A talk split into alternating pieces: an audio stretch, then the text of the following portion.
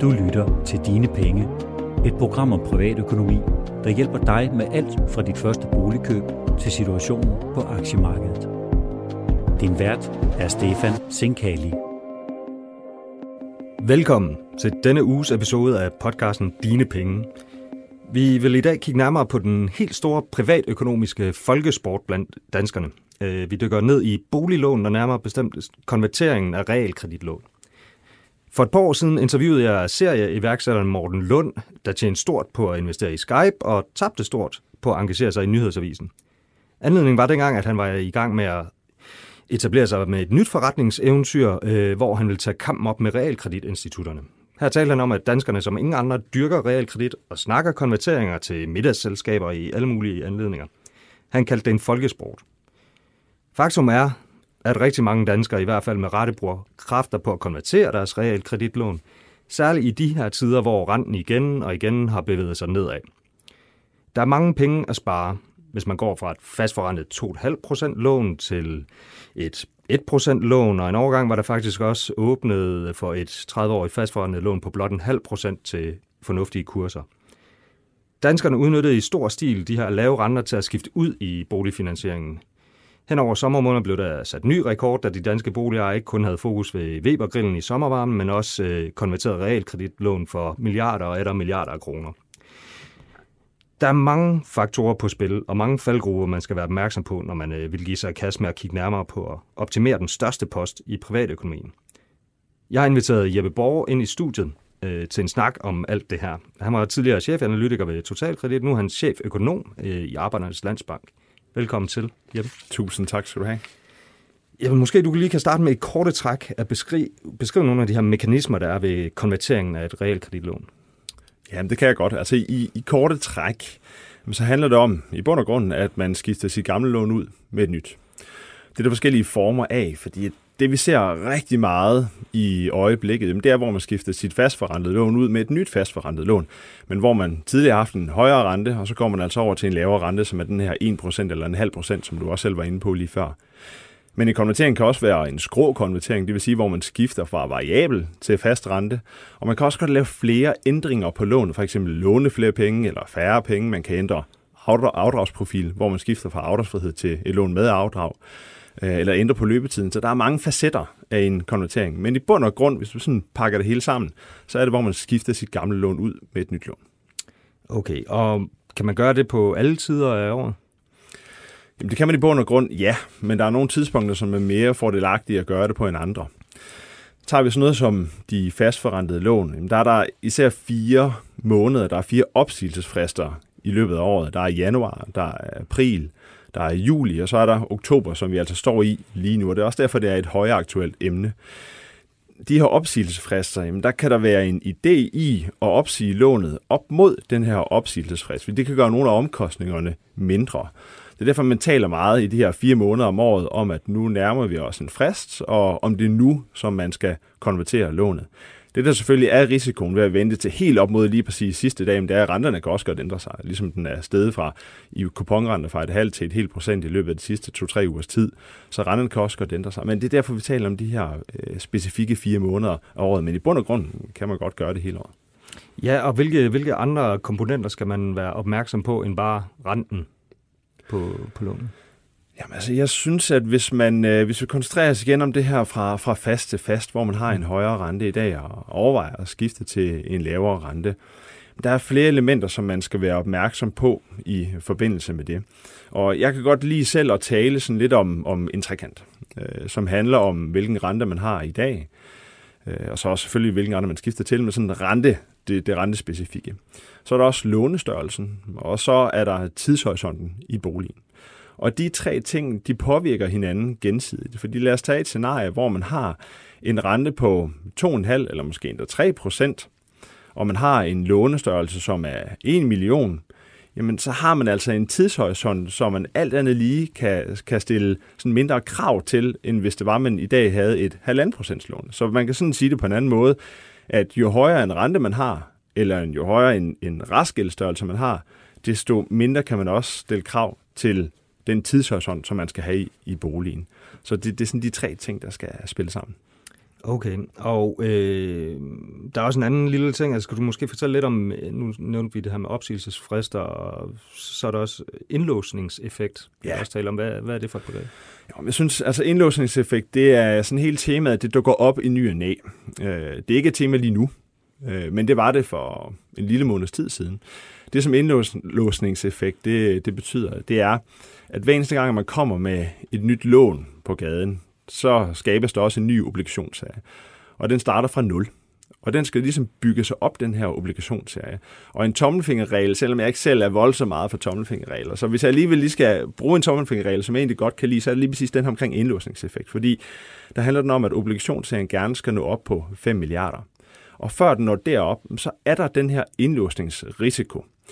Hvad er effekten så af det? Jamen det er, at man risikerer at skulle indfri lånet til en højere kurs, end hvad der ellers ville være tilfældet. Fordi at når man har den her begrænsede obligationsserie, jamen så sidder der alt den lige også færre obligationer på de her obligationer. Uh, undskyld, der sidder færre investorer på de mm. her obligationer. Så det vil sige, hvis man som boligejer, eller for den sags skyld virksomhed, ønsker at gå ud og indfri lånet, jamen, så de her få investorer kan i højere grad sidde og diktere den pris, som man skal indfri til. Og det er en konsekvens af, at der er relativt små obligationsserier. Så det er derfor, at, at vi gerne ser obligationsserierne vokse sig store og likvide, mm. øh, fordi så er der altså ikke nogen indlåsningsrisiko. Og ser vi på 1% lånene, der er der absolut ikke nogen. Det er lang tid siden, vi kunne afskrive den her indlåsningsrisiko. Ser vi på halvprocents lånene, der kom det her afdragsfri halvprocents lån i, jeg mener det er jo i august måned, så det vil sige, det er faktisk et relativt ungt lån. Men der kunne vi også se på totalkredits obligationsager, som, som vi anvender i Arbejdernes Landsbank, at der i, øh, i september måned, der krydsede man altså den her øh, 5 milliarders grænse. Så lige nu er det ikke et tema, men det var det. Hvis vi havde haft den her podcast for en måned siden, så havde indlåsningsrisiko bestemt været relevant. Og igen, konsekvensen er, at man risikerer at skulle indfri dyrere, end hvad der ellers ville være tilfældet. Ja, og nu nævner du selv den her øh, kursen. Og den har jo så også en effekt for, hvor øh, eksempelvis vil det, det, det er måske ikke så aktuelt for så mange igen at vælge et, et 30-årigt halvprocent lån i dag, på grund af den kurs, serien har lige nu, eller hvordan? Ja, men Hvad altså, taler man om der, at ja. det gerne skal være i forhold til... Jamen, jeg, jeg synes, det er et meget, meget relevant spørgsmål, mm. fordi at man står tit og ofte øh, i den situation, at man skal vurdere mellem to forskellige renter. Og til del står vi faktisk også i den situation lige nu, om det skal være et halvt lån eller et lån. Lad mig først og fremmest sige, at på de afdragsfrie lån, der er der ikke rigtig nogen diskussion. Øh, fordi der er kursen på halvprocentslånet, det har bevæget sig et godt stykke under kurs 95. Det er også en tommelfingerregel. Det er faktisk en af de tommelfingerregler, jeg egentlig ikke bryder mig om. Øh, men hvis vi alligevel lige skal sådan øh, i talesætte den, så, så synes jeg ikke, at halvprocentslånet afdragsfrit, det sådan henvender sig øh, lige nu til at optage lån i. Men hvis vi tager, det er simpelthen for dyrt. Med, ja, kurstabet bliver for stort, ja. og hvis man sådan sætter lidt, lidt, uh, lidt andre billeder på dem, så handler det om, at hvis nu man optager lånet til kurs 95, jamen så alt andet lige, så får man 95 kroner udbetalt for hver eneste gang, man låner 100 kroner. Til sammenligning så et 1% lån, som så vil ligge til en kurs omkring 99, så får man 99 kroner udbetalt for hver eneste gang, man låner 100 kroner. Så for hver eneste gang, den her kurs den bevæger sig ned, altså længere ned, jamen, så får man mindre udbetalt øh, men stadigvæk en, en restgæld, som betyder, øh, som svarer til de her 100 kroner, mm. øh, alt andet lige. Men tager vi de lån, som er med afdrag, der, der synes jeg faktisk, at valget i øjeblikket, det står mellem et halvprocentslån og et 1% lån. Øh, kursen på halvprocentslånet øh, med afdrag, det ligger lige omkring 95,5, og det kan godt være en idé for nogen. Mens at 1%-lånet med afdrag, det, det har en kurs på lige omkring 99,5, det vil sige lige en, øh, hvad hedder det, en, øh, en øh, brøkdel fra, fra kurs 100 man skal selvfølgelig sammenligne, hvad vil fordele og ulemperne så være, fordi at ser vi på sådan noget som ydelse, altså det, som man egentlig oplever på den daglige, månedlige, kvartalsvise husholdningsøkonomi, så ligger de to lån meget tæt på hinanden. Så der vil man egentlig ikke rigtig mærke, om man vælger et halvprocentslån eller et 1% lån. Så man skal se lidt mere ned i detaljerne øh, for, hvad det er, man skal vælge. Og det er individuelt. Det er ikke som man kan sige, at så bør alle vælge 1%-lånet, eller alle bør vælge halvprocentslånet. Det er op til den enkelte. Tager vi sådan lidt fat i, hvad er det så, der adskiller de her to lån? Som sagt, ydelsen mellem de to, det minder meget om hinanden. I hvert fald her nu. Men ser man over hele lånets løbetid, det er så over de næste 30 år, som de færreste beholder lånet til, vel at mærke, men hvis vi alligevel tager sammenligningen, men så er halvprocentslånet rent faktisk billigst, selvom man får det til en ringere kurs, øh, fordi man så har den her lavere rente. Så det er billigst set over lang sigt, så lad os tage det scenarie, at man har en enormt lang tidshorisont i sin bolig. Man har ikke tænkt sig at indfri lånet, og man veksler mellem de her to, så kan det godt være argumentation for at vælge det her halvprocentslån. Men hvis man er yngre og måske regner med at skulle flytte videre om fire år og optage et nyt lån, så er det... Så vil mit udgangspunkt være et 1% lån. Øh, det ville det, fordi hvis, man, hvis jeg sådan skal sætte nogle andre ord på det, jeg synes selv, at 1% lånet, det er det sikreste af det sikre. Altså, det er et fastforrentet lån. Renten er sikker. Øhm, og, og det er bare det sikreste valg af de sikre alternativer. Mens halvprocentslånet, det er det mere usikre alternativ af de sikre valg. Ja, okay. Så, så det, altså halvprocentslånet, man har stadigvæk den faste rente, men der er et risikomoment forbundet med lånet, som er den højere, øh, det højere kurstab, i og med at kursen ligger omkring de her 5-96 stykker. Og det er en risiko, fordi hvis nu man skal indfri lånet fremtidigt set, hvis renterne falder øh, yderligere, så står man altså over for at skulle indfri lånet højere end 596 stykker, måske endda helt op på kurs 100, som godt nok er det maksimale. Og så bliver det her, det her, det her kurstab, det bliver altså realiseret, og det, det koster. Øhm, mens på 1% lånet, som ligger på de her næsten 100, man kan altid komme ud af lånet til maksimal kurs 100, så der er risikoen altså minimal. Men hvis vi alligevel sådan lige skal tale til de sidste elementer, som adskiller de her to lån, hvis tiden er til det. Øhm, som sagt, ydelsen ligger meget tæt, men ydelsen over låns løbetid, der er halvprocentslånet, det vinder, synes jeg. Øhm, afdraget, det vil sige det, man sådan betaler af på lånet, det er generelt højere på halvprocentslånet. Det skyldes, at renten den er lavere, men det skal så også ses i lyset af, at kurstabet er større. Og når kurstabet det er større, så bliver restgælden også højere, så der er også en større gæld at betale lånet af på. Et sidste element, som jeg vil nævne, når vi sammenligner de her to lån, det er, på de fastforrentede lån er der sådan en generel beskyttelse øh, forbundet med fremtidige, potentielle fremtidige rentestigninger. Fordi hvis renten den stiger i fremtiden, jamen så kursfølsomheden på obligationen, der ligger bag, den er enormt høj på både 1%-lånet og 0,5%-lånet. Og hvis vi sådan lige skal iscenesætte et scenarie, det er et hypotetisk scenarie, fordi det er ikke noget, jeg ser komme, men der vil altid være en risiko. Hvis nu renterne de stiger markant over en kort periode, så bliver det dyrere at låne til en bolig. Det vil alt andet lige betyde, at efterspørgselen efter boliger den vil falde. Det vil have den konsekvens, at boligpriserne også vil falde. Så hvis man sidder og oplever, at man har en faldende boligpris på baggrund af en rentestigning, så med et fastforrentet lån vil man altså også opleve, at værdien af gælden den falder. Så man har beskyttet den formue, man sådan har liggende i boligen, fordi aktivets pris det falder i værdi, men det vil gældens pris altså også gøre med et fastforrentet lån. Og der er sammenligning mellem halvprocentslånet og 1%-lånet, der vil gælden falde mere på halvprocentslånet end 1%-lånet. Så det vil igen også tale til fordel for halvprocentslånet. Der er lidt mere spekulationselement ind over det, og igen tilbage til, det sikreste er det sikre, 1%-lånet, mens det usikre af de sikre, det er halvprocentslånet. Øhm, og så, hvis vi så vender os over mod de mere usikre, er de usikre? Eller måske bare de usikre? Hvor, altså, hvornår er det en idé, god idé med de korte variable lån? Øh, fordi der er rigtig meget snak om, at alle danskerne kører over i, i fastforrentede lån, og der er også været snak om, at der er tilskyndinger fra ja, regering og nationalbank, og ja. til, det er den vej, vi går. Ja. Jeg synes, at det er defineret fra to forskellige fronter. Øh, det ene, det er, det er sådan meget livsfasen. Altså, man har tidligere talt om, at enten så er man til variabel rente, eller også er man til fast rente. Det, det, det er jeg ikke selv tilhænger af, fordi man står altså også i forskellige perioder i sit liv. Øh, så tager jeg det sådan på mig selv. Vi har et fastforrentet lån derhjemme. Vi har et barn på et år, et barn på fire år. Vi ønsker ikke, at vores bekymring de skal ligge på renten. Og det betror sig, at jeg sidder og kigger på den hver eneste dag. Øh, men, men det ønsker vi ikke. Øh, bevæger vi os frem, og, og øh, vi ikke har de her børnefamiliebekymringer, så skal jeg bestemt ikke afvise, at jeg kunne finde på at tage variabel rente. Så der er lidt omkring, hvor er man henne i sit liv, og hvilke bekymringer ønsker man at have omkring sin økonomi, hvor sårbar er ens økonomi. Det er sådan den ene. Det andet, det er, hvad giver markederne af muligheder? Og det, er, det handler både om renteudvikling, det handler om bidragssatser, det handler om myndigheders tiltag, som du også lidt selv var inde på. Og så har vi sådan noget som renteudvikling. Bare i 2019, da vi gik ind i året, der hed renten 2% på et fastforrentet lån. Den hedder 1%, vi var også nede på en halv procent øh, for nylig. Det vil sige, at den er som minimum i hvert fald blevet halveret. Sammenlignet med de, med de variable forrentede lån, så har renten ikke faldet i lige så stor grad. Så rentefaldet har især været forbeholdt de fastforrentede lån, og det betyder, at forskellen mellem variabel rente og fast rente, den er altså minimeret.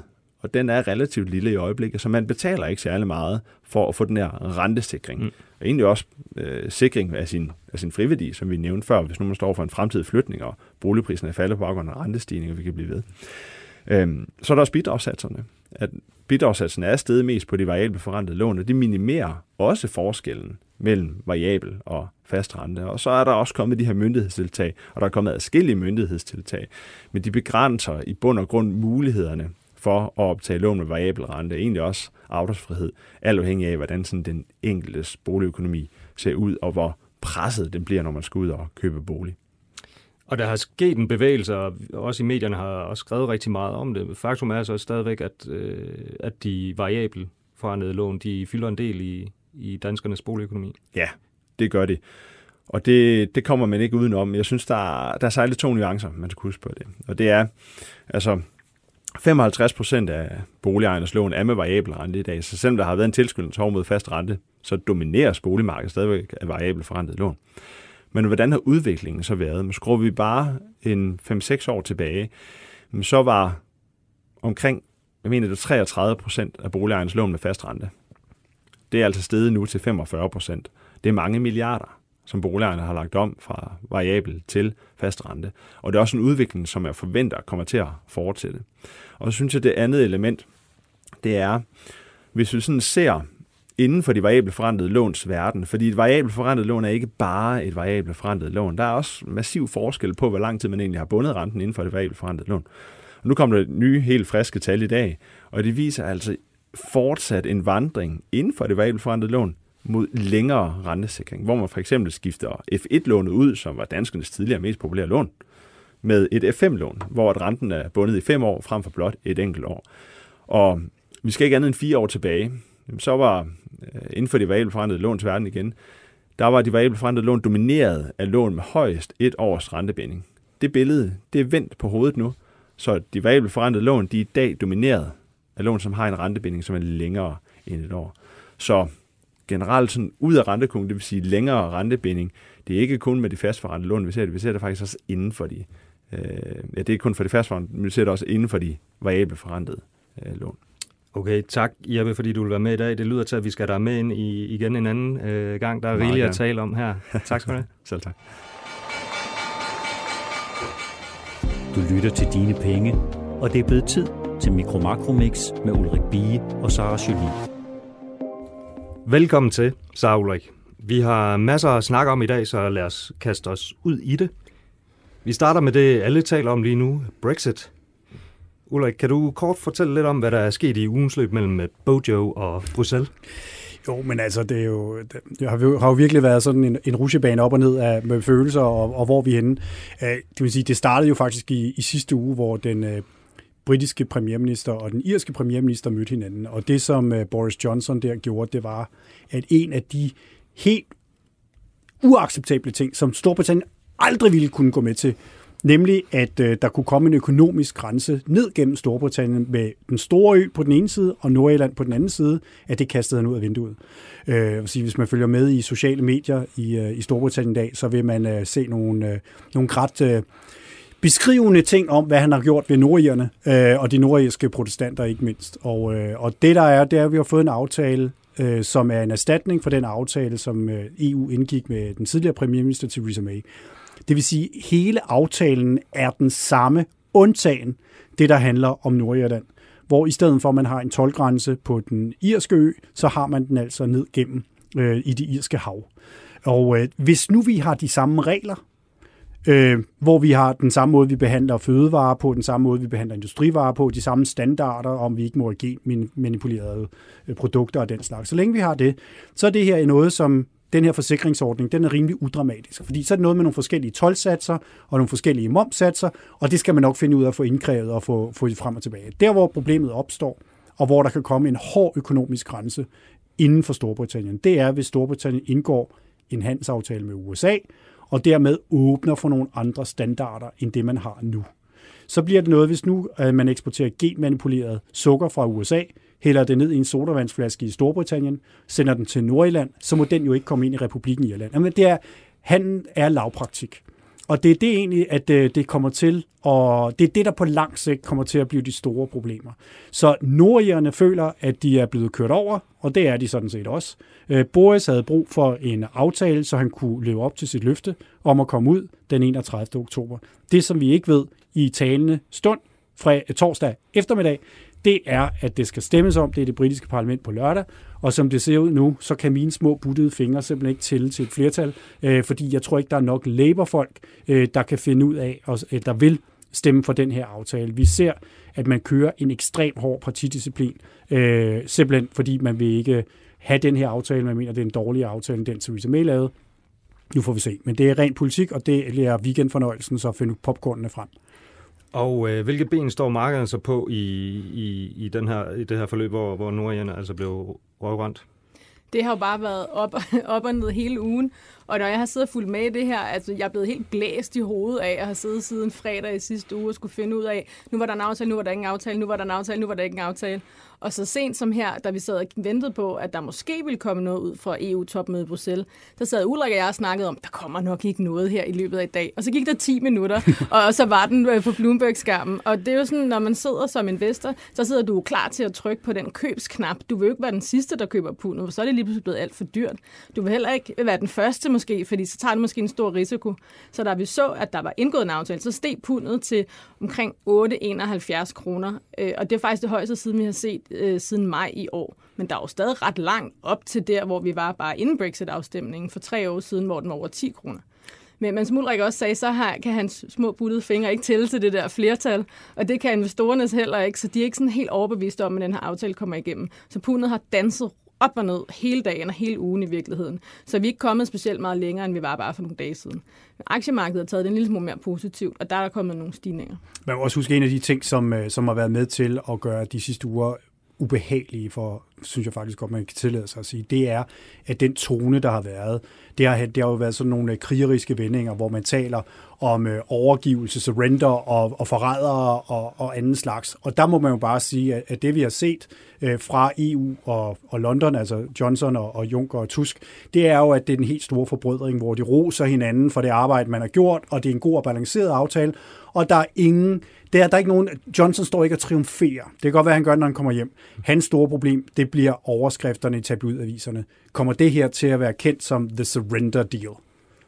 Og øh, hvis vi så vender lidt blikket hjem mod vores egen lille øh, andedam, øh, Sara, hvordan øh, ser det så ud i forhold til vinder og taber, han har sagt? Hvad, hvilke danske aktier Jamen, der er jo nogle danske virksomheder, som har rigtig stor omsætning i Storbritannien, og der er fem, jeg sådan har snakket med analytikere om. Dem vil jeg bare nævne kort.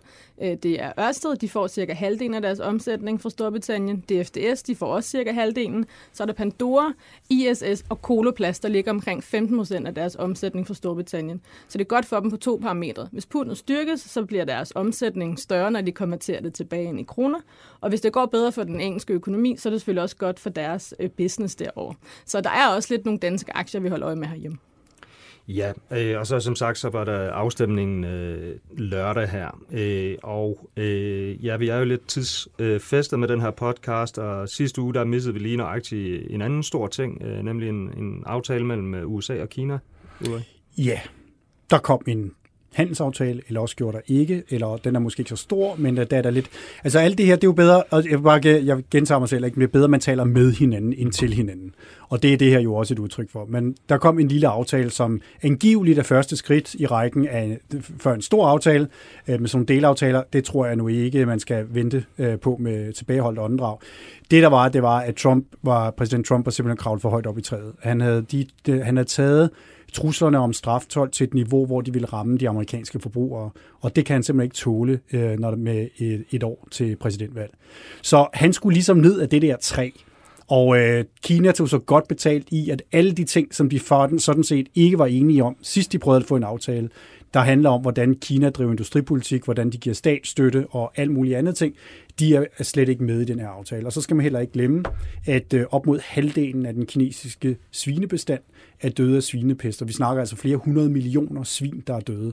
Og svinekød er faktisk ligesom herhjemme øh, noget, som øh, de er meget glade for. Så Kina har brug for svinekød, og den største producent af det, det er så USA. Så der ligger også, der, altså de havde faktisk behov for at købe landbrugsvarer fra USA, som er en del af den her mini-aftale. Men altså, jeg tror sådan helt generelt, så må man sige, det store problem for, for verdensøkonomien, det er den usikkerhed, der ligger i, at tingene kan blive ved med at blive optrappet. Nu er vi lige, vi er på et niveau, hvor vi skal stadigvæk skal huske, der er masser af straftol, der er masser af usikkerhed på andre parametre, men det bliver ikke ved med at blive værre, i hvert fald ikke som det ser ud lige nu, øh, hvis de kan blive enige om den her mini-ting. Og sådan rent kortsigtet som øh, aktiemarkedet jo er, så var det vel en positiv... Øh... Det var meget positivt, og da vi kom ind i starten af den her uge, der havde vi jo så øh, lidt positive toner fra Brexit, vi havde positive toner fra handelskrigen, og vi fik også nogle ret gode amerikanske regnskaber, og den trio var sådan en perfekt cocktail til øh, her i løbet af ugen at sende amerikanske aktier næsten til nye rekorder, så det er også lidt spændende at holde øje med de næste par dage i hvert fald. Ja, kan du lige kort lige sige lidt om, hvad var det regnskaberne fra de store amerikanske selskaber? De få, de, de, ja, altså regnskabssæsonen kom sådan for alvor i gang i den her uge, og det gjorde den ved, at de store banker kom ud med deres kvartalstal. Og JP Morgan, som jo er en kæmpe bank, det er en af verdens største banker, de har også det, vi kalder altså sådan en privatkundebank. Og der var tallene virkelig stærke. Og det fortæller os jo, at den amerikanske forbruger faktisk har det ret okay. Og hvis den amerikanske forbruger har det ret okay, så er investorerne også lidt mere trygge. Og i den her verden, hvor der er meget ukonkret med aftaler, der måske ikke er aftaler og politikere, der skal blive enige, så er det helt vildt rart at få nogle konkrete tal fra nogle store virksomheder, som kan vise os, at det faktisk går okay. Og så øh, hvis vi kigger frem mod, mod næste uge, så er der et, øh, et møde i den europæiske centralbank, og det er ikke et hvilket som helst møde. Det er den sidste runde i Manation for en vis italiener. Ja, og ikke bare en vis, men uh, den, den italieneren, uh, Mario Draghi, sidste pressemøde. Der kommer ikke til at ske noget uh, i forbindelse med nye tiltag. Men der er ikke nogen tvivl om, at øh, de seneste uger har ikke været godt øh, gode for Mario Draghis eftermæle. Han efterlader en centralbank, der er dybt, dybt splittet, og hvor folk ikke er bange for at sige, at de er uenige med ham. Han har været lidt småfornærmet, sådan opført han sig ikke dengang han var og sådan noget. Men altså, han har også taget pengepolitikken til et ekstremt niveau, som aldrig er set før i europæisk historie.